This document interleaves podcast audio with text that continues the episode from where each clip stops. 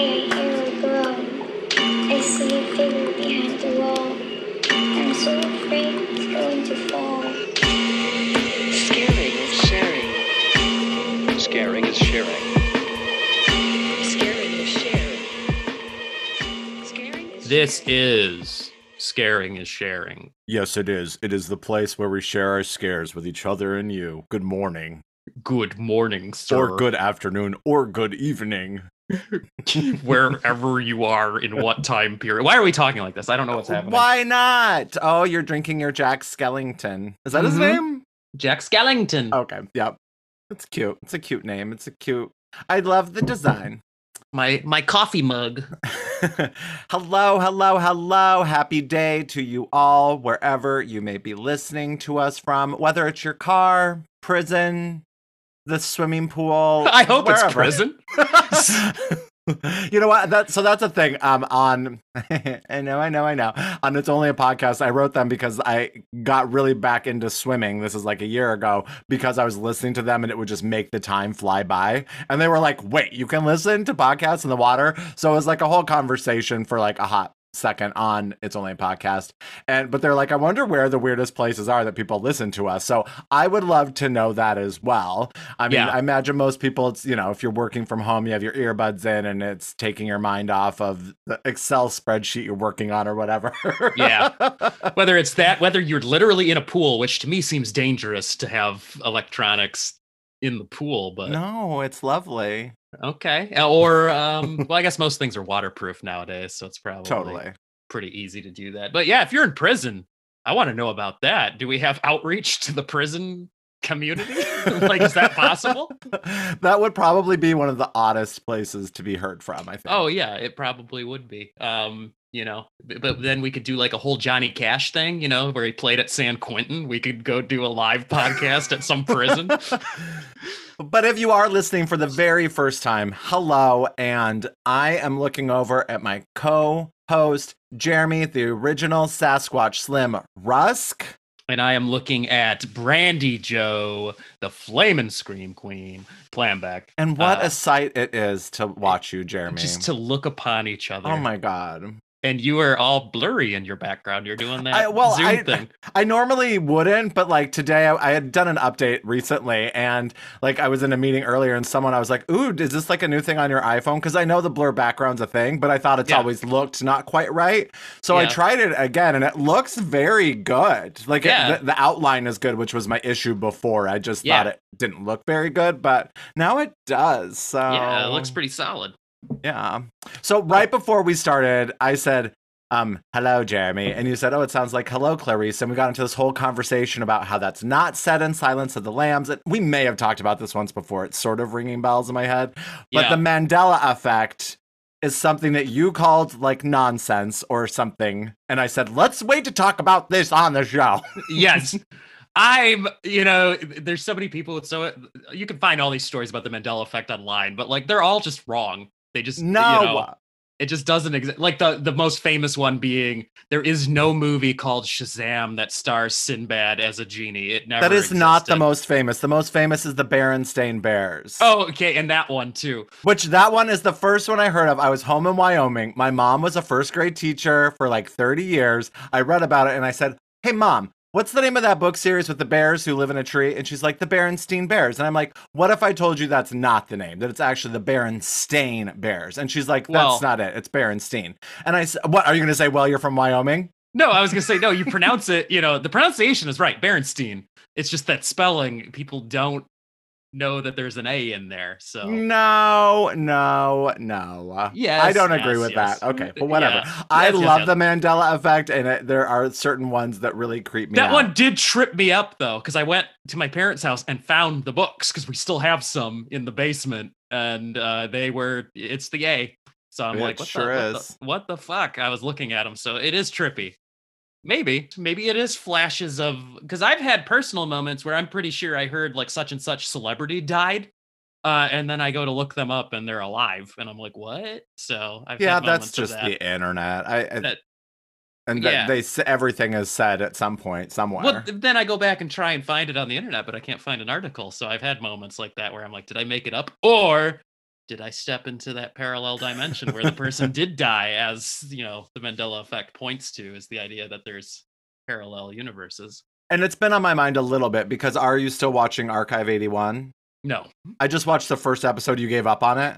Yeah. Oh, All right. okay. Well, I don't know if we gave up on it. We just haven't gone back to it because It didn't kind of like, yeah. it didn't grab us, and we're juggling TV shows. We got sucked into Station Eleven Oh Uh, yeah, I want to watch that and because binged binged that. That took up our time, so that that's very good. Because it sounds Mr. Burnsy, like that play we did. Very much. I said yes. It uh, reminds me of the play Mr. Burns from what I've heard about it. Um, but but it taken to a very dead serious. yes, direction. yes. Yeah. And in Ferndale, Michigan, which is you know a hop, skip, and a jump from where I live currently, where you used to live.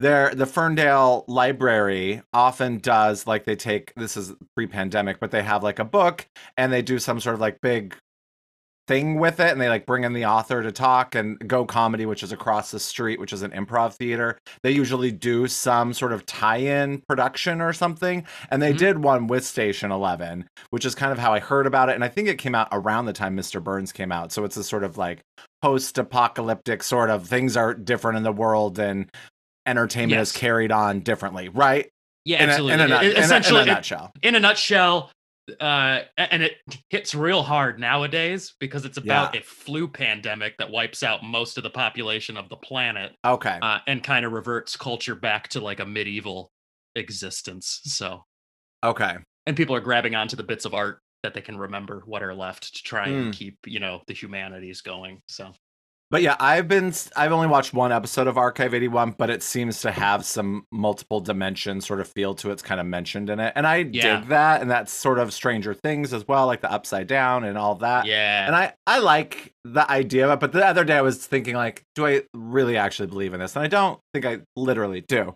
But um, but it's fascinating. The I the concept of it and the idea of it is a good one. Yeah. And I also was thinking there was a because all these, you know, lists I watch on YouTube, there was one that had something with us on it recently, the Jordan Peele movie. And I thought I mean, it is definitely not the worst movie I've ever seen. Like, it just doesn't rank up there at all with Get Out to me. And I Mhm. just thought, I wondered, like, this thought came to me this time. I wondered if it would have been more powerful to me, my own personal opinion, if it would have been like just this one family that was sort of had been duped as like an experiment and as opposed to spoiler alert the entire world being like another version of them below ground. Like if there were specific families that had been duped as an experiment to see how this family differs than this family that's kept down below or control like whatever. I Mhm. just felt that everyone being a clone or whatever you want to call it, um a tethered was just too much. I think it answered too many questions.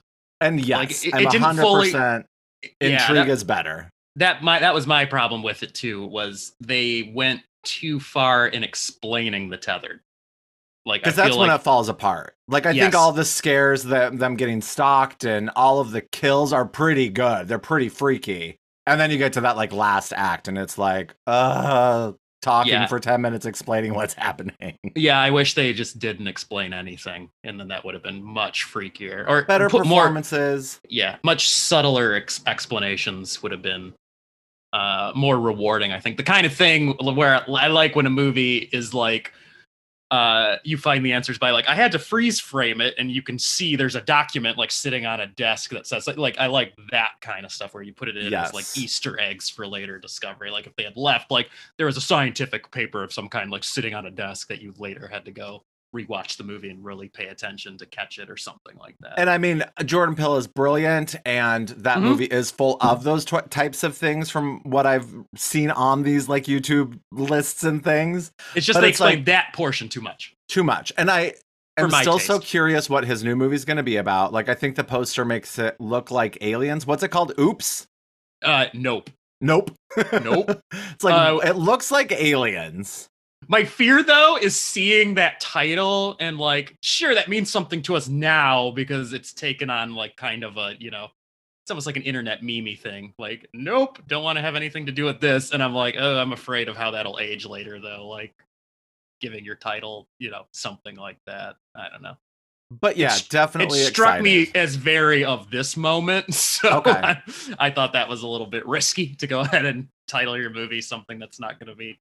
We don't know if it's going to be timeless. hmm So I have some questions for you. I Yeah. was listening to the 666 episode of It's Only a Podcast where they do some lists, and they talked a bit about this movie called The Unknown with Lon Chaney Sr. Have you seen that? I know he's like has like no arms and he's like becomes a part of like a circus and i guess it's Yeah. been cut to fuck and is very hard to find they were saying Yes. like it should be in the criterion collection it's a shame that it's not but it sounds fascinating yeah, it's a movie I've only read about. Um, okay because my exposure to Lon Chaney Senior is just the big movies, like his, you know, The Phantom of the Opera with him, uh, probably his most famous movie he ever did, and you know, The Hunchback of Notre Dame that he was in, and that's probably it. I think those are the only Lon Chaney Senior movies I'm familiar with, but I know of. yeah Um, in fact, in arm's length of me uh, is this book that I love. It's called The Monster Show by David J. Skal. He's a scholar of like old horror. Uh, and this book is a cultural history of horror. It, but it really focuses on the silent film era, Lon Chaney Sr.'s career, uh, and then the early stars, Bela Lugosi, Boris Karloff, and all that you just jerk off to that book every night jeremy Oh my God. it It's sounds like- like, a book that would make you hard yeah, I've re- I've read it through a couple of times, and I need to read it again to brush up on my. uh It's got a whole section, man, about freaks, by Which I've not Browning's seen, Freaks, yeah. which is like a you know a cult classic, yeah um, and it's very fascinating stuff. But I'm pretty sure the unknown's in here. There it is, the unknown. Yeah, it pops up in here, so that's why I know about it from this book. Okay, so another thing they talked about that I have no idea where you fall and if you've seen many of these, so I'm very curious, is the psycho biddy movement. I have what's this? Like whatever happened to Baby Jane, Hush Hush, Sweet Charlotte, Strait-Jacket. Uh, yep, yep, yep, yep. I mean, fun. You've seen all three of them? I've actually not seen whatever happened to Baby Jane all the way through. I've Okay. seen parts of it uh, as well, and I've seen Strait-Jacket like a long time ago. I think honestly, I believe Svengoolie played it, and I think I watched it like some night on there on What's TV. Svengoolie? Uh, he's one, you know, he's like one of the few surviving horror hosts that's still Okay. on like TV, but he does like old movie, like specializes in like the '60s and before kind of movies. So, Okay. uh, but I think yeah, I watched Strait-Jacket on there. That was fun. And what about Hush Hush, Sweet Charlotte? Never seen it. I don't know that I have either. We had talked about do, writing a parody called "Shut the Fuck Up, Charlotte," Uh-huh. but it would have been STFU Charlotte, just so Mhm. like you could get away with the posters a little easier. Um, but yeah, okay. Well, I was curious because I I know you like older films, but that didn't feel quite like a genre that you're real familiar with. Not necessarily, but it is fun, and I love the fact that you know it was Joan Crawford, right? She's in. Is she in all And- three of those? Uh, no, Bette Davis is into. Joan Crawford's into and Bette Davis is into. Okay, because Strait-Jacket, she's great in Strait-Jacket. Um, yeah. Uh, but yeah, no, I love the fact that Joan Crawford became like uh, not re- necessarily a scream queen. 'cause She's like the bad guy in a lot of these movies. Like she became like a horror villain, which is kind of awesome. These movies also are called Grand Guignol. Is Yeah. also another name for the genre, which I don't know exactly what that means. So I think it means that um, was a film. like uh, a, a theater. that was a theater movement in France, I believe, is where it started. Uh, that was super violent stage shows. Yep, a dramatic entertainment of a sensational or horrific nature, originally a sequence of short pieces as performed by the Grand Guignol Theater in Paris.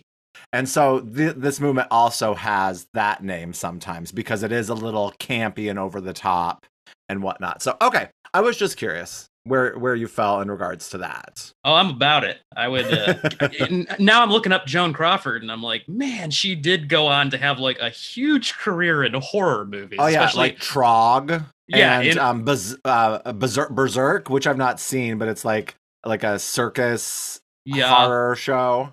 Yeah. In her late career, man, she just really that's where she went. And you haven't seen any of those. You haven't seen like Trog. Uh, not Trog. I am vaguely familiar. with- A lot of them are movies that I'm pretty sure I saw like bits of in my Sure. childhood, like on TV, or just like barely remember them. And I wonder if I did start watching some of these, they would like come, you know, screaming back as like, oh, I have seen that because it played on cable all the time. So Did you see the new Texas Chainsaw Massacre poster? Yeah, It is gorgeous.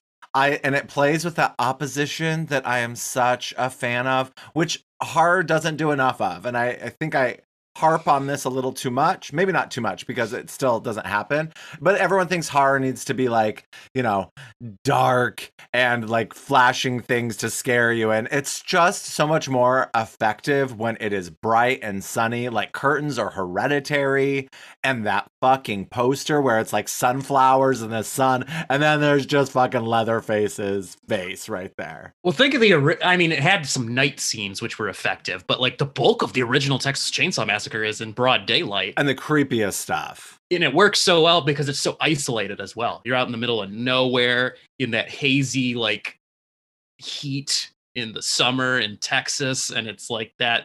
To me, is horrific. Just thinking of that setting is scary. Um, much in the same way, like Hills Have Eyes use the same thing very effectively. Yes, and I I love that, and I want Yeah. more of it, and I'm so excited for Texas Chainsaw. I'm I don't want to be excited though because I'm so worried about everything I've heard because the production was so troubled. Like there's a lot of voices on the internet that are like, this is gonna be horrible. So I hope they're just, you know, I hope they're just angry bros that are complaining about them, you know, playing with one of their beloved franchises, and it is good. So and you saw that they started filming Halloween Ends, yes, and I there's all this talk about Sarah Michelle Gellar possibly joining. Have you heard that? I didn't I didn't hear that. I just started to see that yesterday, and I I don't know. I I read a couple different things. One thing was her like saying she wanted to be in it, and then another thing saying she was going to be in it. I that just seems weird, but mm-hmm. but I'm excited because Kyle Richards is back, and that makes me excited. And I read that she got such a strong response and Kills that just came out, uh, and she was so game for it. They actually rewrote the movie to give her Wow. a bigger part. and probably because people were like, "This movie's horrible. Please do And- something else." And, and in fact, from what I read too, was that she wasn't even going to be in Ends, or it was going to be essentially a cameo, and then they rewrote it to actually make her a character Good. in it. So. Good. But yeah, I, I understand. Ends has had uh, major rewrites. Part of it was COVID. Uh, uh huh. totally changing up like you know the production schedule and all that. So we'll see what happens. Uh and what i saw was uh what um nick castle the original the shape from the very first movie is again on board doing another cameo. Um yeah. which is funny because it's like you know james jude courtney does most of uh he is michael myers in these new ones but uh, and, and it's like you can't really tell but in each one there is one scene where it's nick castle in the costume like doing either just a like a close-up or something where it's him so that's what he's been doing in them That's fun. yeah and I saw on I saw on Shutter another um porn that you can jerk off to called Boris Karloff, the man behind the monster. Ooh It looked like something you would very much enjoy. is that a documentary or It a- is, yes. Okay. I think they just added it. because I know there is a. Uh, I've never seen it, and I've always wanted to because I've heard it's very good. There is a movie about Lon Chaney Sr. Uh, called "The Man of a Thousand Faces," Oh Uh, yeah, yeah, that and- rings a bell. and that's actually a dramatization, though. It's a bio of his of his life with James Cagney playing Lon Chaney Sr. in it. So Okay. I've heard that's a very, very well regarded flick. So someday I'll have to track that one down. Hey, let's read some teragrams Let's do it. because we have two. So, first of all, I was on our little podcast website. We podcast through this company called Pinecast because I'm sure you're all just dying to know, um, Mhm. which is you know through our, our our home team Planet Ant podcast.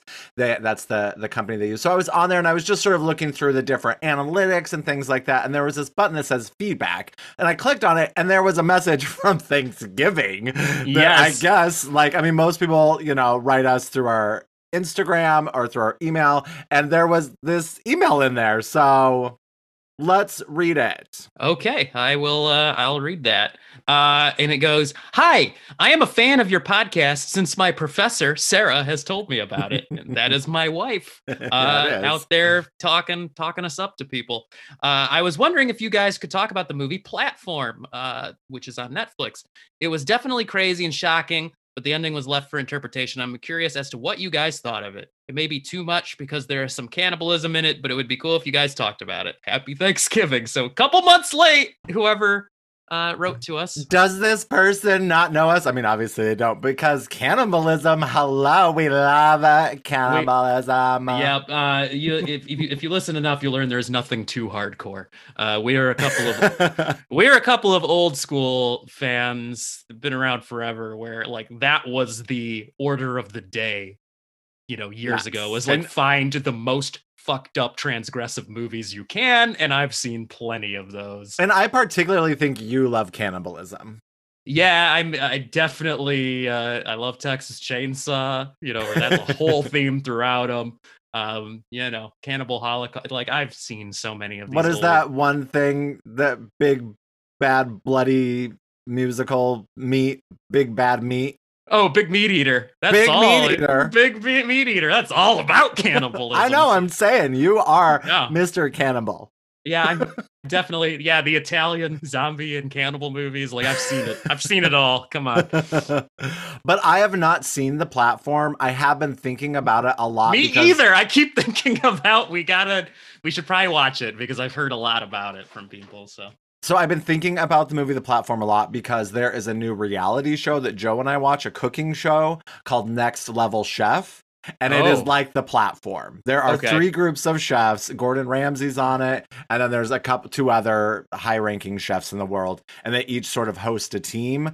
And the team like draws like uh, something, and they go and they go and get in this elevator, and the elevator drops them off at different floors. So the Mhm. top floor has like cutting edge kitchen. They get the, and all of this like the best things, and then it sort of there's three levels, and it goes down in quality as you go down Mhm. and then at a certain point this platform in the middle like starts up in the top floor who has the best they get first pick of all of the food on the platform they run and they get 30 seconds to grab whatever they want and then the platform goes down each level and each level gets 30 seconds to go over and grab what they want so the bottom platform gets the crappiest stuff so they really took what I know of the movie The Platform and turned it into a cooking show. Awesome. But I think the platform, I've heard nothing but great things, Me and I just haven't seen it. I heard it was good. Um, so I think we should throw that on the Tiny Terrors potential list. Yes, I Um, love it. Or like a theme episode where we do two cannibal movies. Something like that. Maybe we do the platform and we do the new Texas Chainsaw when that drops That's yeah, in a couple weeks. in a couple weeks straight to Netflix. So maybe we do a Netflix uh, yeah. thematic episode where we watch those two. That's well, a good fun. idea. Well, thank Yeah. you, whoever you are, for writing in. I'm Please write in again. I'm sorry we took forever to get to you. Yeah, I'm gonna call you um the leftovers because you talk about Thanksgiving and it's so much later. So we're just getting to. So I'm gonna call you the leftovers. That's who you are. That's your Thank you, leftovers. And write in and tell us uh tell us more, please. And, I will check uh, that weekly. And I apologize. I didn't even know it was a thing. So Yep, yep. If you want to, if you want a quicker response in the future, go right to our Gmail, scaring a sharing at gmail.com. But no Uh, fan shaming here because you can no write to us fan shaming. however. And I, No, yeah. I'll take all the responsibility here. We will eventually get to you. and I, they're not listening anymore. You know, they're they've given up. They're like, you're not going to read my letter. Fuck Yeah. you. Fuck this show. Um, Well, we got one other letter, and it is Oh, okay. from my husband, uh, Joe, who also has a podcast, Three Funny Ladies. Check it out, the number three. And the subject is long time listener. And he writes Hello, boys. With all the talk about James Whale in episode 63 and in the past as well, I wonder if you've seen Gods and Monsters with Ian McKellen playing the famed director. Love your work. I freaking love Gods and Monsters. Uh, I know he loves it, and I've never seen it. And he Oh is always I, he knew the answer to this as far as I was concerned, but I think he was mostly curious if you had seen it Yeah, no, it, and I, wants I, me to see it. I I adore that movie. When uh, the first time I saw it, it was just it's so good. So there is a like renaissance now for Brendan Fraser, uh, and he's in that movie, and you know, like unfairly for him, so long people were just like, uh, he's a terrible actor. He's just there to look pretty and you know be in these big dumb action movies. Um, and I had been like, "Have you seen Gods and Monsters? He's so compelling in it. Like he can, he is a great actor. You just need to give him. He needs to be in the right material. And for a long time, he got you know shoehorned into a very specific type of uh, role. But now he's back. His career is back on track, and he's getting meteor roles now. And it's like, yes, please, people. Did everyone start watching Gods and Monsters? And we're like, yeah, he can do it. Uh, and Ian McKellen is just amazing always. Uh, and it's you know James Whale, of course, who I'm a huge fan of. Uh, director of the original Frankenstein, Bride of Frankenstein, uh, the original Invisible Man. So Yeah, I would l- really like to see this and that movie about Nosferatu. oh, Shadow of the Vampire. Yes, I think those two movies seem like a good double feature. yeah, in they would be. to like sort of dramatic, but about horror in a way. Yeah. and Yeah. they go and they go and they they they diverge into very different directions, but they and both with stellar actors. yeah, they have both have incredible casts. So, ooh, uh, those are both on the list for some point. So, Yeah, yeah. Yeah. So, that's but yes, that. I love I love Gods and Monsters. I have not seen it in a long time, um, and, and it, it it it gets to me. I uh I I remember it, it- very emotional movie. okay. Thank you for writing in, Joe. You're very sweet. Have you watched anything this past week? Um, let me check the Letterboxd. I gotta Well, check my check my You diary. check, and I will. Mine's pretty short. So I watched the one episode of Archive 81. I watched the last thing that Mary saw on Shutter, which is an interesting little folk horror lesbian story. I would say is how I would describe it. But Isabelle Fuhrman is in it, and you know what? Orphan First Kill was supposed to come out this month, and there's just no way it's coming out because there's been absolutely nothing about it. But I'm intrigued. Um, but it was fine. It wasn't horrible. It wasn't great. It was fine. And then I started. Um, we started Squid Game, and we're about halfway through. Oh, Squid Game. I love it Squid is Game. So good. They're Yeah. all just like all the characters are just so good, and I just love. Like I thought they were gonna get in. I mean, I didn't know at all. I thought it was like a reality show sort of setup. So Mm-hmm. when it is like when you discover what is going on with these games, and then it immediately takes some turns. Like second episode where it's like, oh. I, I Mhm. thought it was going to be just this, and it just does some crazy sort of things. And I love that that old guy won the Golden Globe, even though the Golden Globes are sort of canceled right now. Um, and I mean, they happen, but like as a culture, people are like, fuck the Golden Globes. But the old guy won the Golden Globe for supporting actor, and he is so good. Yes. Yeah. Squid Game is fantastic. I'm excited for you to watch that whole thing. And So that's all I've it. watched. What about you? yeah, us, like I said earlier, we finished up Station 11. I think that was the biggest thing of note. And um, uh, I think it's tan, you know, it's horror adjacent enough. It's more of a. Uh, I know actually the author of the book was like, she hated the tag science fiction for it, even though technically it does fall into science fiction since it, uh, science fiction is a broad definition. But, you know, it, it's a heavy drama. So I think it's close enough to our uh, horror adjacent. So, but it was very good. I, I loved you it. recommend it. I recommend it. I was hooked immediately, like once we started it. So Okay. I didn't think I was going to be either because the way it starts, it's sort of like, huh, what's this about? Like, what's where's this going? And then it just, I had to keep watching. So And there is like a theatrical element to it, right? absolutely, Like it's they very, perform or it's something. very much about theater, very Okay. heavy into theater references. And if you're a theater person, I think you'll get a lot out of it. Cool. Well, that and I'm reading the book exciting. now. I, Okay. it, it, I love the show so much. I'm like, I have to read the book now because I understand the show is very different from the book. So Nice. Yeah, I really want to check. I keep forgetting about it. The only other thing we watched, which I mean, it doesn't quite fit in, but I'm going to mention it, is an HBO Max documentary called What Happened, Brittany Murphy. And it's all Hmm. about Brittany Murphy's demise and death. And it is just so weird and disturbing. And uh, God, it's just so sad and tragic.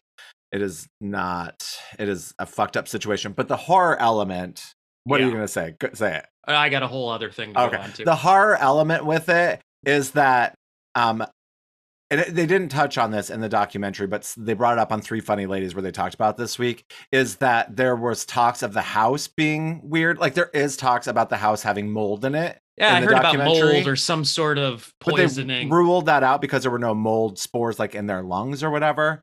Um, but it's weird that they both died of the same thing, and but then Britney Spears used to live in that house and Mhm. she moved out because she thought it felt weird. She thought a Mm. friend of hers came in to do something. I can't remember. I read about it. Like came in to do like a cleansing or something and she felt like this friend opened up a door in the house like a a, a meant like a non-realistic door.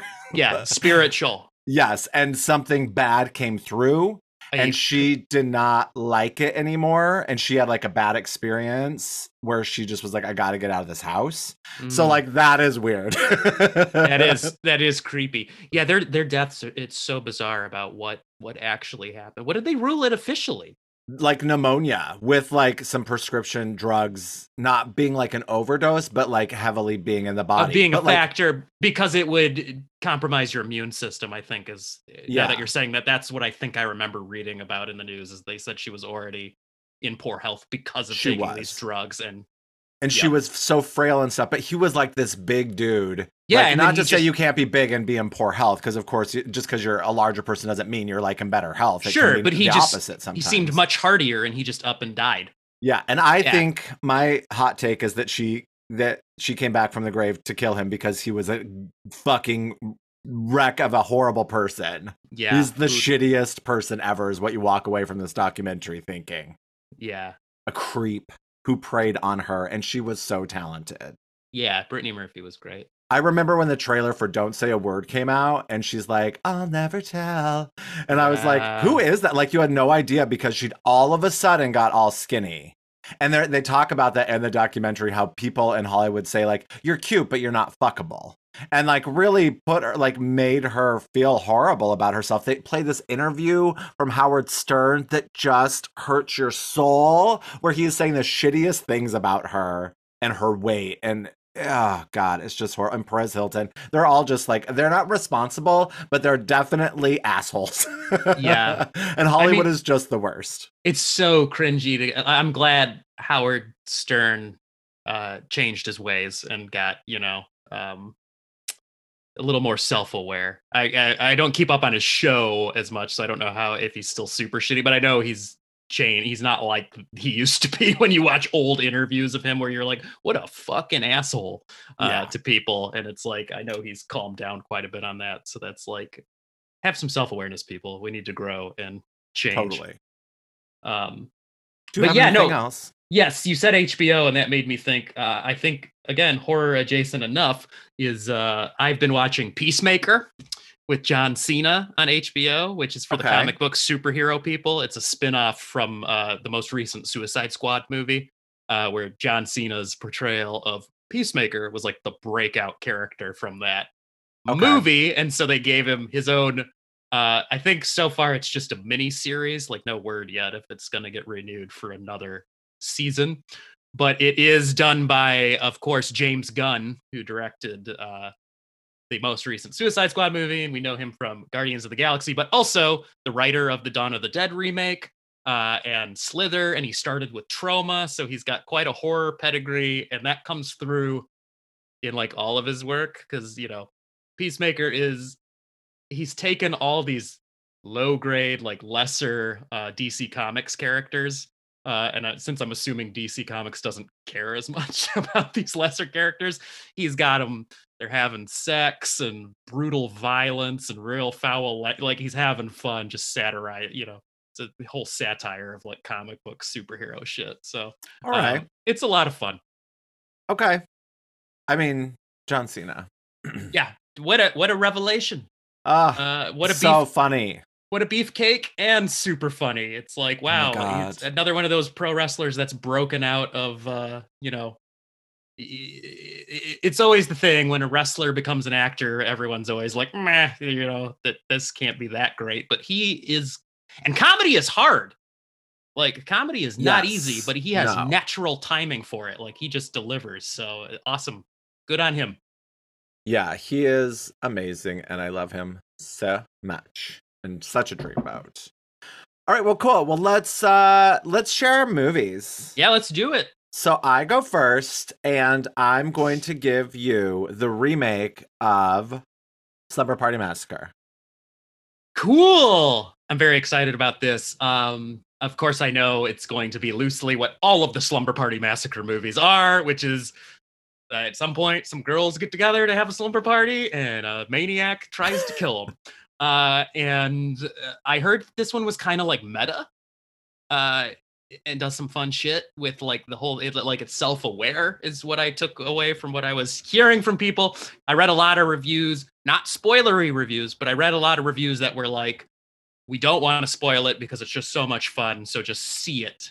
But that's my and I know this was like a sci-fi channel original or something like that, which is shocking that it was so good because usually you hear sci-fi channel original movie or sci-fi original and you're thinking Sharknado or something like that. Yeah. But, uh, or Sharktopus, but it's uh, you know, it doesn't have any giant sharks or animals in it, so you're like, oh wow. Are you sure? Maybe it does. Maybe it maybe Sharktopus shows up at the end. He's the killer.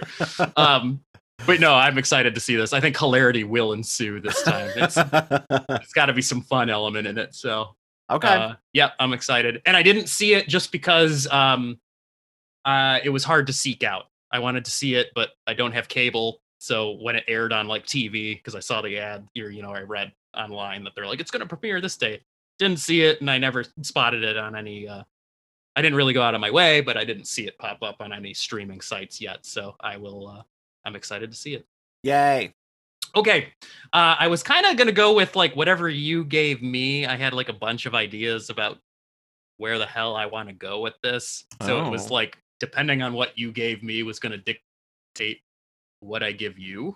Okay. Um, so like, let's make this a fun episode. So I'll go with like one of the goofier choices. And we had this writer write in and talk about cannibalism. So we're going to take a trip over to Troma, Okay. and I'm going to give you Cannibal the Musical. Okay. Pretty sure you haven't seen that, but that's you what are I'm- correct. That's what I'm going to assign you. I think friend of the podcast Nico often has brought up to me and wants me to see it because I think there is a literal stage version of it. Um, and I think it's Trey Parker, Matt Stone. So I know it's probably silly and it's Troma. So I imagine in my what I'm gonna go with is that it's like a funny telling of the Donner Party. That's what I think it's gonna be all about. Which Cool. is a, a group of people in the I don't know pioneer times or some shit, um, who get stuck somewhere during the winter and eat each other. What I thought Ravenous was going to be sort of about. Mm-hmm. Okay. So that's what I'm going with. And hilarity also will ensue. Cool. but I'm excited to finally check it out. and you haven't seen it just because. It, it's not quite up my alley. I Like I, I like horror and I like theatricality, but sometimes a little too silly. I'm just not drawn to it, but I can en- end up enjoying it. Like I wasn't immediately like, oh my god, I gotta check out Evil Dead the musical. Joe was like, I think we should do this, and so I listened to it. and Was like, oh my god, this is so good and so fun. And then I watched the movies again because I'd watched Evil Dead once and didn't like it, and then I watched it again and was just like, how did I not like this movie? Mhm. So yeah, and I do like South Park. I, I think also, if I'm correct, and it is like the Donner Party, there's just my block to history. history. yeah. And you know, and uh, you know, I kind of know the answer. You weren't a Troma guy until I exposed you to Troma on here, and Yeah, whereas and I did not know it was Troma, so that's fun. Troma was an early like that was one of my gateways. Like one of my earliest horror experiences was discovering Troma as like a preteen. So, uh, and this movie, I'm excited to revisit it because I have not seen this since I was an early teenager on like videotape. Oh my Rented god, it. that was two years ago, Jeremy. Yeah, I I wish. Uh, so yeah, it's been a minute, so I'm excited to revisit this as well. Cool. Well, let's watch them and come back. Hell yeah! Sid, don't you blame the movies. Movies don't create psychos. Movies make psychos more creative.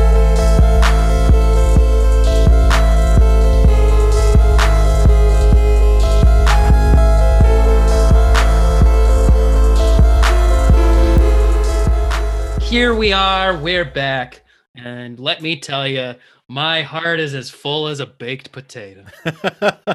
what a Spadoinkle. Spadoinkle.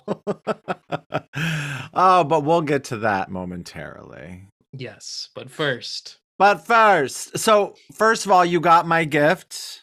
yes, I got the Killer Clowns from Outer Space tote that you Yes. got me. You did. Um, and it's awesome. friend of the podcast, Alex. You can follow him on Instagram. His handle is horror boob, all one word. Has a D pop channel or store. I had not heard of it before, but he sells old VHSs and fun horror totes. And I got a Scream one and he sent me that one. And I thought, this is the perfect gift for you. So It is. I can carry my Dungeons and Dragons and nerd books in it when I go to hang out with my Wow, friends. So that is nerdy as all get out. it'll be perfect. Well, good. I'm glad you got it. I thought you would enjoy it.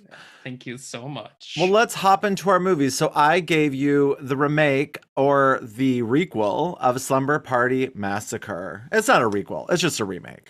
A re- Yeah. yeah, just a remake. it- it's a remake, a reboot, Yeah, uh, yeah, yeah, yeah.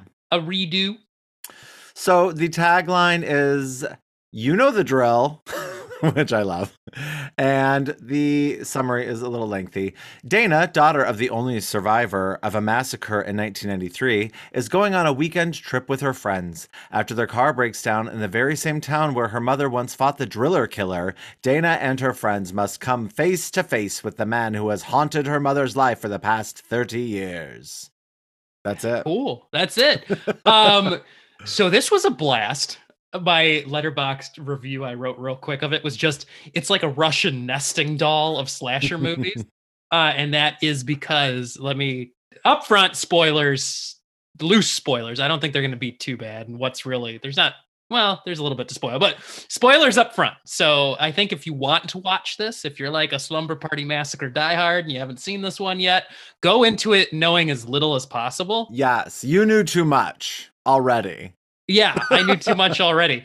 Uh, so everyone just, you know, spoilers, fast forward because I have to get into it.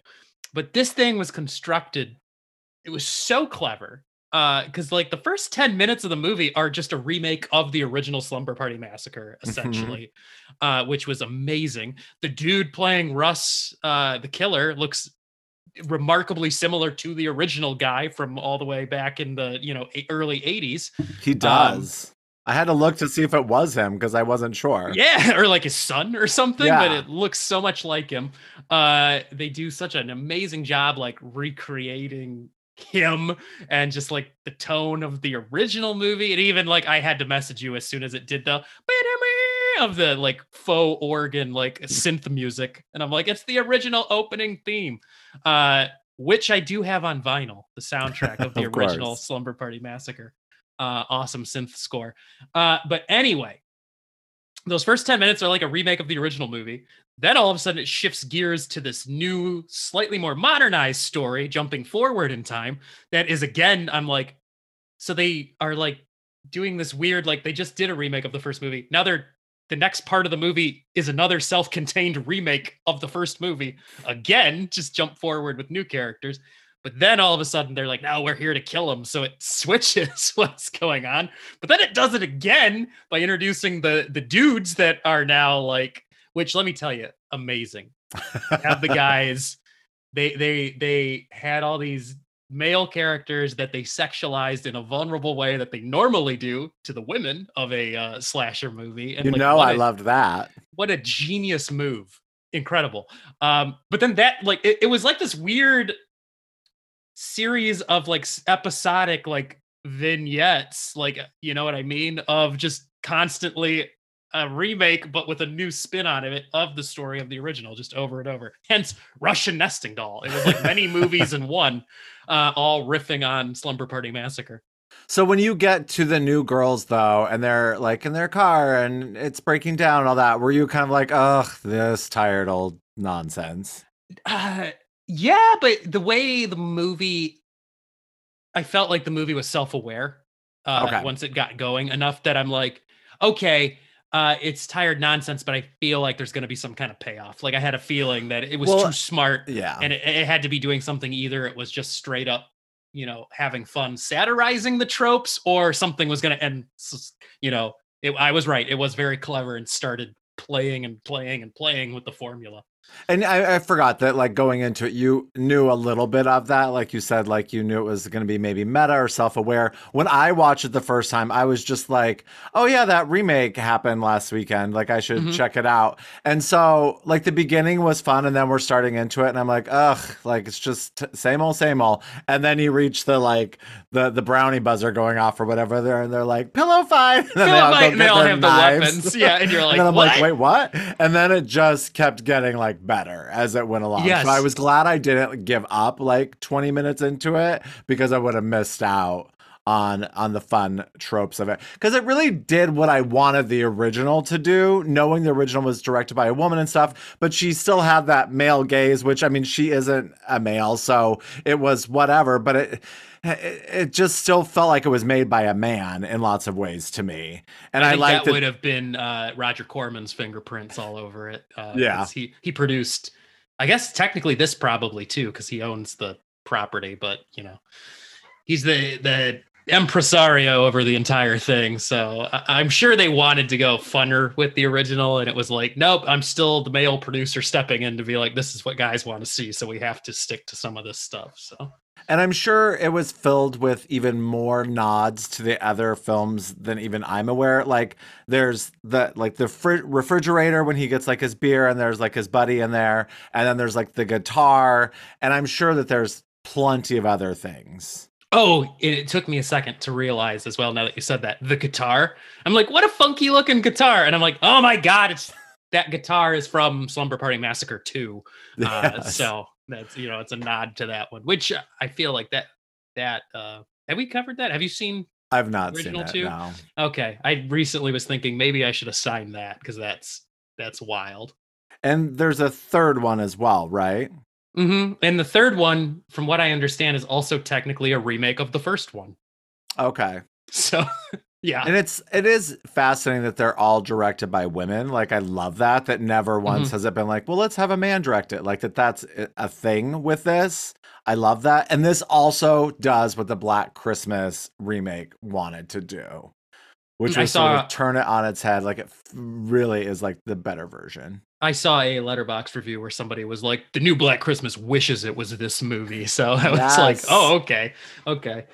But yeah, I mean, I- was also sitting there thinking too. Okay, so we've recently covered a number of late entries in long-running slasher series, uh, Halloween Kills, the new Scream, now this. Uh, and we're we're two for three so far of them uh, being you know good movies uh, I think. So I'm I'm wondering about Texas Chainsaw Massacre. Hopefully that'll be Yeah. on the good side. So side note, the trailer came out and you watched it? Yes. Because friend of the podcast, Nico, wrote me and said, I'm so glad you're not watching trailers because you would not want to watch Texas Chainsaw Massacre if you saw Mhm. the, the trailer. He's like, it's embarrassing at times. It looks horrible. Okay. I'm stoked. okay. No, Okay. I'm excited. See, there's He said something about kids telling Leatherface he's canceled, and that sounds horrible. yeah. Uh it got me really excited okay. Okay. to see that. The I'm gonna say the the bitter part of me is like, uh huh, fuck those stupid kids up, Leatherface. uh, like i'm about that sure i feel like people kind uh, i don't know i don't know how to put this but it's like it- i'm just for it just do whatever you want guys and we'll see let the movie come out and i'll decide i'm i'm over judging trailers on like you know how bad or good uh, you know i don't know i'm just excited to see it leatherface looks creepy as fuck uh hopefully it's just a weird trailer awesome. and in context everything works yeah.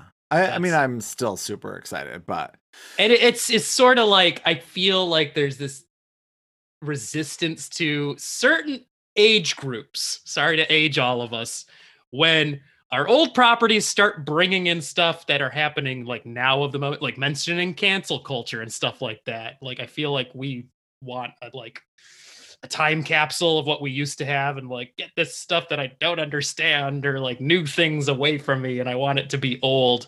So then when that stuff seeps in, you're like, "Eh, guys, it's got to speak to newer generations. We got to modernize. It's got to touch on, you know, the real world in a way. So uh, we'll see if it works or not. Yeah. And here, I mean, if you didn't know this was a sci-fi movie, aside from the very obvious like commercial jumps, Mhm. eh, you would not know it's a sci-fi movie. Like the gore is pretty good, the kills are fairly decent. Not all of them, but there's some good ones in there. Mhm. Like there's the one time when it, like the drill like goes through someone's eye, and I like Mhm. the one in the car Yeah. and like the shower coming through his tattoo, like um my bloody Valentine. Yeah, and it, uh, well, also in the beginning too, I like how it says sci-fi original, like that's in the opening credits. So like Oh, they yeah. put their they put their stamp all over it. But um, they they sometimes do good stuff. So not to besmirch my beloved sci-fi channel, you were such a big part of my youth growing up. So uh, sometimes you got good work, and this is one of them. Yeah, this really flew under the radar though. Like really Yeah. very few people were talking about it. I remember when I mentioned it was being done and it was like, oh boy. Especially when you find out it's like a TV remake. It's like, oh Mhm. brother. Now, my understanding too is this was actually done by Shout Studios, which is the production arm of Shout Factory, which is uh, if anybody's a physical media nerd like me, they're a you know boutique uh, Blu-ray DVD label uh, putting out usually cult obscure stuff. Uh, but they struck a deal kind of quietly. I'm surprised more outlets didn't talk about this. Um, but probably because these are indie, you know, Slumber Party Massacre's not a big franchise. People don't care that much, you know uh, it's not a t- it's not a Texas Chainsaw or a Halloween, um, but uh, they struck a deal with Roger Corman's uh, uh, people uh, to get the rights to like hundreds of his movies uh, that he's made. So expect like, and this was the first remake, and they're probably just going to keep doing remakes of his B uh, cult movies. So that's kind of cool. Uh, and if they're of this caliber, that's awesome. Yeah. And I also read somewhere that almost everyone in it is like from South Africa. And you wouldn't Oh. know. Their accents are very good. Yeah, yeah, I didn't I didn't know that. And I also like as funny and meta and self-aware as it is, when it gets to the end, I feel I mean it is a little heavy-handed, but like a little speaking to like generations of trauma and Mhm. dealing with that, like if you want to get a little like deeper on it. But I, I still appreciated that, that it it wasn't just all schmaltzy, not schmaltzy, but wasn't all just like tongue in cheek. Like I felt like it did do Mhm. some some deeper elements to it. too. Yeah. I, yeah, I thought that too, where I was like, okay, the lesson is, you know, it, it's about the predation of men against women. Like that's, which in the way it's delivered in the dialogue, you're like, it feels heavy handed, but at the same time, like this is a slasher movie. Now having a dialogue with decades of slasher movies that, um, in more recent years, we're now really starting to self awarely play with the tropes, or at least filmmakers are really starting to become clever about it instead of just, yeah, we know it reinforces like sexist stereotypes and stuff like that, but you know, they sell, so we just keep making them the same way. Uh, and now it feels like there's some reflection on that with movies people are doing. And I think that's a good thing. Uh, you know, regardless of if it feels heavy handed at the end, whatever, get over yourself. It needs to be said and had and appear in the art so we can deal with it. And I thought the first time I watched it that one like remaining guy was going to be like in on it, but instead he just leaves. Yeah. Yeah. It's I was like, oh. and I liked Bye. that too because I was like, movie. See, sometimes movies get too tied up in trying to wrap up everything, and you don't have to. Like that character's just got no point now, so he can leave the movie. It's fine. Yeah. But that pillow fight was just everything. Yeah. and I can't remember what the girls said. They're like, should it feel so depressing or something? Like that. yeah, they're like, "Is this what guys do when they're alone?" And I was like, "Sometimes, yes." and yeah, I, I've when you said that about the music, I did not put that together because I'd only seen it the one time and Mhm. whatever. But and I think some of his lines are like directly pulled. They're, too, they're right? exactly the same Okay. lines. Yep, from the original movie. He had like virtually all of his the uh, Russ's spoken dialogue is just what few lines he had in the original movie. So uh, I was like, cool, cool, Yeah. cool, cool. This is a great way to do a reboot, remake, uh, restart, whatever you want to call it. I hope they remake Slumber Party Massacre too. well, out of five bloody pieces of pizza, how many Mm. do you give this? This is a solid four. I agree. Solid four. Solid four. Scare of approval. And that's a scare of approval, people. yeah, it is. Yeah, buddy.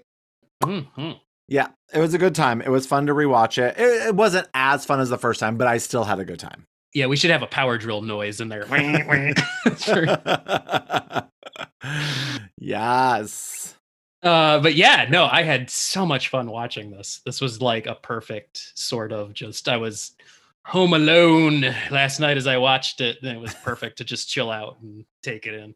Because I was with your wife. You were, you guys Yeah, were off having fun without me. Yeah, we were. And let's move on to Cannibal, the musical. So hopefully your spadoinkle hasn't left you. Uh, because Cannibal the Musical, from directed by Trey Parker uh, of South Park fame, uh, all singing, all dancing, all flesh eating, heading through Colorado territory in search of golden women. Alfred Packer and his group of bemused companions find themselves lost, starving, and musically inspired by the obstacles they confront along the way, including a die-hard Confederate Cyclops, a trio of surly trappers, a tribe of Japanese-speaking quote-unquote Indians, and ultimately each other. the Indians were my favorite. So funny. Yes, so ridiculous. So what a silly movie. I know. What Totally else can you silly. say? But I- exactly. totally absurd. so absurd.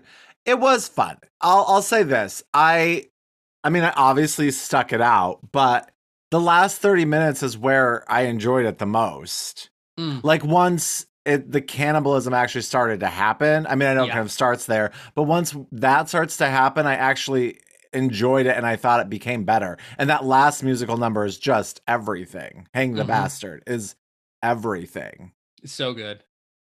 There's just that middle chunk where they're just like one and there's some funny stuff but i'm just kind of like all right all right. Like the very beginning is very good. Like i said i love that that opening thing. And then there's that there's that like title card about how it knocked out oklahoma or there's something about oklahoma. Yeah, Oklahoma overshadowed it, so it yes. faded into obscurity.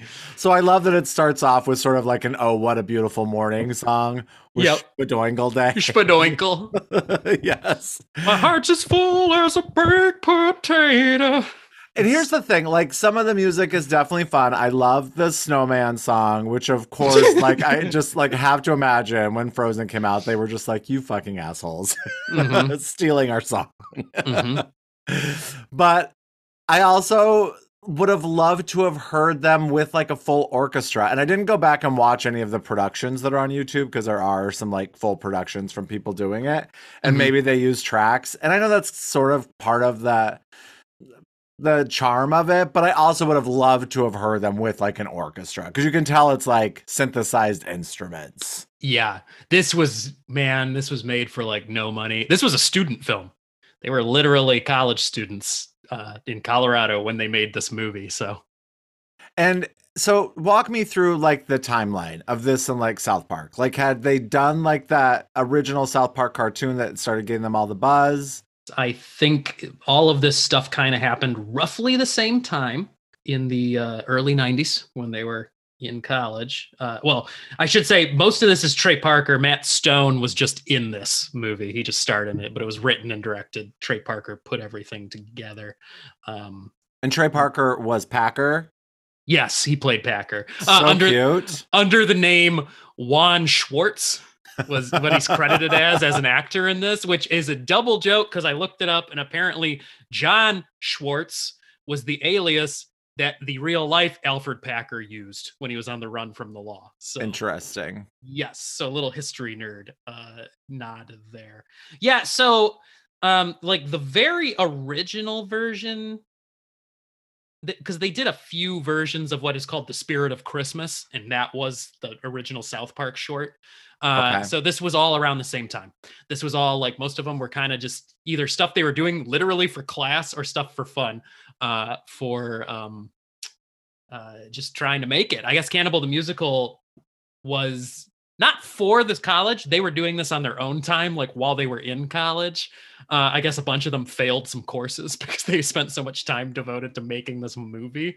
And they kind of they made it and they got stuck with it for a couple years because i don't think it had like Troma picked it up and bought it and started putting it out on video uh, which I remember reading a uh, interview with Trey Parker and Matt Stone that said that they struck a deal with Lloyd Kaufman from Troma, who so they thought money was going to come rolling in, um, but they were like, "Oh no, it doesn't make a profit until we make our money back first that we spent making your videos and getting it out there." So they never saw any money from this thing. This was just Wow. like the first thing they ever did. Uh, but then, like in the late '90s, I think around the time South Park was coming out, this started to get some traction playing at like little film festivals and stuff, and um, it was getting promoted, of course, now as like the creators of South Park made this Right. like after they already started to get famous with South Park. That's when this like really got a cult following. And yeah, I mean, if you were doing it in the theater, you would be like, from the creators of the Book of Mormon.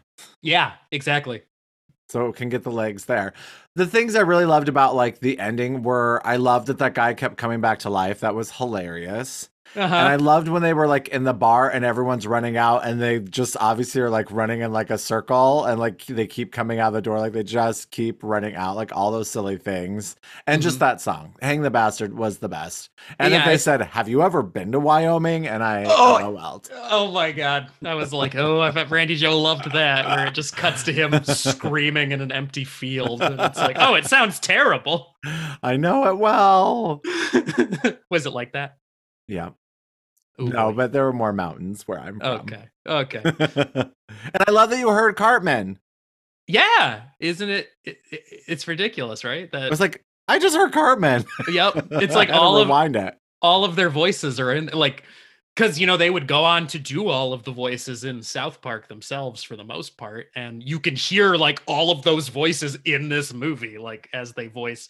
Because this movie is very clearly something they shot and then did the sound later, like dubbing it over what they already shot, because a lot of lips don't match words necessarily all that well, and uh, you can tell like Trey Parker dubbed the lines for multiple characters and stuff like that. So Yeah, it is pure silliness. And I also really liked uh That's All I'm Asking For, which feels very much to me like um Kansas City from Oklahoma. It's that guy's very much a Will Parker sort of character.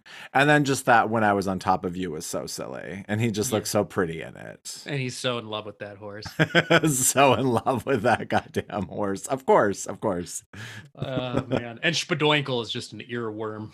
It is. It is. And this is a true story, right? Yes, Alf- Alfred Packard Packer is a pretty famous story in Colorado. Like he turned into a big like uh uh folkloric like character. Um and nowadays so this movie kind of plays with what he said because he was uh you know a guide a frontiers guy uh taking people out in colorado territory. They got snowed in. Uh, he was the only one that came back from his party and said like this other guy went crazy and killed everyone but i killed him in self-defense. Also i had to eat people to um you know stay alive. But uh, that was just for survival blah blah blah. And they questioned Mhm. his story. Um, but eventually he was acquitted because i guess there was no evidence to find any wrongdoing on his part. And the cannibalism was you know he had to do it to survive uh, after multiple trials i guess he was acquitted but nowadays most historians are pretty sure like no he probably killed all of his companions and made up a story when he came back likely to like rob them um Mhm. and then the cannibalism likely did happen and that was probably just a you know again by necessity to survive snowbound but they're like yeah it's that's most likely the true story is he took some people out there killed them so he could rob them and then got stuck out in the snow Now, I read somewhere, I think it was on IMDb, that some famous actress is in this, but I didn't know where she was. mm, Hold on, let me look. Yeah, Moira Kelly is in this. mm. Who she is in like The Cutting Edge, Topic, and Twin Peaks. oh She's Donna in Twin Peaks. mhm. And yeah, I don't it says that she played the dropout. but I don't know who the fuck that was because there's not a lot of women in it. So I just kept waiting for her. yeah not sure She never came. She or never maybe she did and I just missed her. yeah not sure who that is I didn't particularly love the woman. yeah not too great right And I don't like her song. yeah Like of all the songs, it's like, nah, I could do without that one. hmm But yeah, it does. I feel like it gains momentum at the end, which is also not typical. If anything, something usually sort of peters out. But I just Usually- like I started laughing more towards the end. Yeah, it gets like it, I feel like it is amusing in bursts.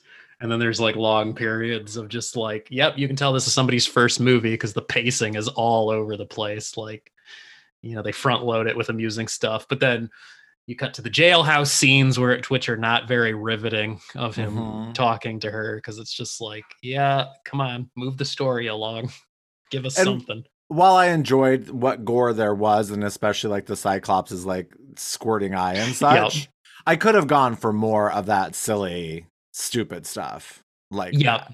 I know renting the video as a teenager, like a million years ago, you're like, Cannibal the musical from the South Park guys and made by Troma. Like, this is gonna Yeah. be crazy. And then you watch it and it's not nearly as crazy uh, as you'd think. And then finding out after the fact, it's like, oh, Troma just put their name on it.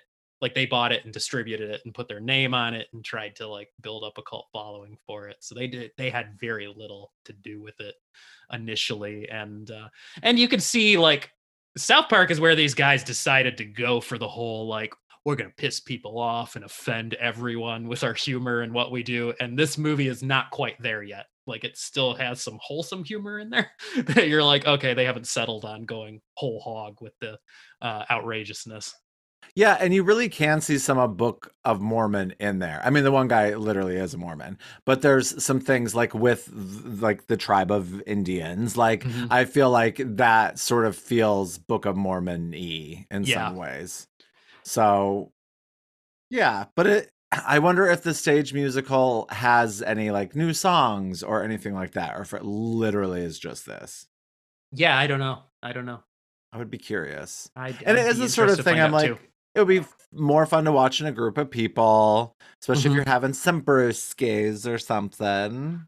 hmm Uh, and of course, I thought it was about the Donner Party, and I was wrong. But similarly, I said, you know, people get stuck in the the winter and they eat each other, and that's pretty much what happened. Yeah, and it's a very similar incident to the Donner Party. And then you start digging through American history, and you're like, by God, people got snowed in and ate each other a lot back then. So there's more than a few instances of that. And don't do that, people. yeah, try don't. not to. Um, but you know, but yeah, I'm glad I watched it, and I will probably listen to some of the tunes again. I might Yeah. see if there's like some newer versions, or if someone's like done some like well produced versions or something. yeah, yeah, that'd be. Oh, and uh, I thought it was really funny to all the times I've heard that at the end of a South Park episode when it's showing the production studios like names. One of them does a little burm, burm, burm, burm, burm, burm, and I'm like, that's the jingle from Spadoinkle. Oh, Like as soon as I heard, uh, if I I'd have to go back and listen to the song again, but like in there, one of the little uh, musical riffs is what they use at the very end of the South Park episodes when it's like whatever productions comes up on screen. So I was like, Okay. ah, okay, they've been using this, and it is fun too that they have a very distinct style that's carried through all the movies they made, the handful of movies they made, all you know, all of South Park, and this is where it all started. And you can see these themes and the style and ideas has carried on ever since. is Orgasmo any good? I remember it being pretty funny, Okay. but that was it's definitely I feel a college stoner kind of comedy movie uh, that uh, I've not seen for many years. So who knows if I'll think it's as amusing as I did, you know, back when I was uh, probably pretty tanked up watching it. So I did love Team America when I saw that in the theater. yeah, and I I still again another one I haven't watched in years, but I used to freaking love it. Was the South Park movie? Mm-hmm. Was so good. Talk about good musicals. Yes, that was so good. Loved it. But anyway, out of uh, oh, out of five just beautiful horses that you love riding, Leanne. named Leanne, how many do you give it? I am gonna give it three. I am also going to settle on a three. Oh yeah, look at us twinning. Wow, twinning, A second. Scare of approval. scare of approval.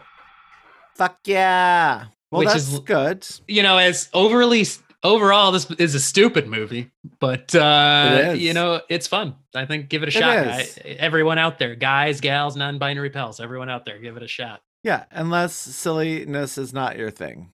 yeah then you probably will not enjoy it No. so uh but i feel like with these guys you know if you like them or not so if you like them watch this That is definitely true. well, Well, good times. good times good times i think that's that's it well, this yeah. time If uh, you want to write us, tell us what you thought of these movies or whatever the fuck you want. Scaring is sharing at gmail.com. we want to hear from you we will get to you eventually but we Yeah. will get to you if you write in So thank you for joining us. And remember to hail Paymon and And- shovel your walks. Oh yeah, if you're where we're at, we're getting snowed in as we speak. Don't eat anybody, uh, and try to have a spadoinkle day. That's going right. Forward, And um, keep watching scary movies and talking about them. because scaring is sharing. That's right. Bye. Scaring is sharing. Scaring is sharing. Scaring is sharing. Scaring is sharing. Scaring is sharing. Scaring is sharing. This has been a production of Planet Amp Podcast, powered by Pinecast.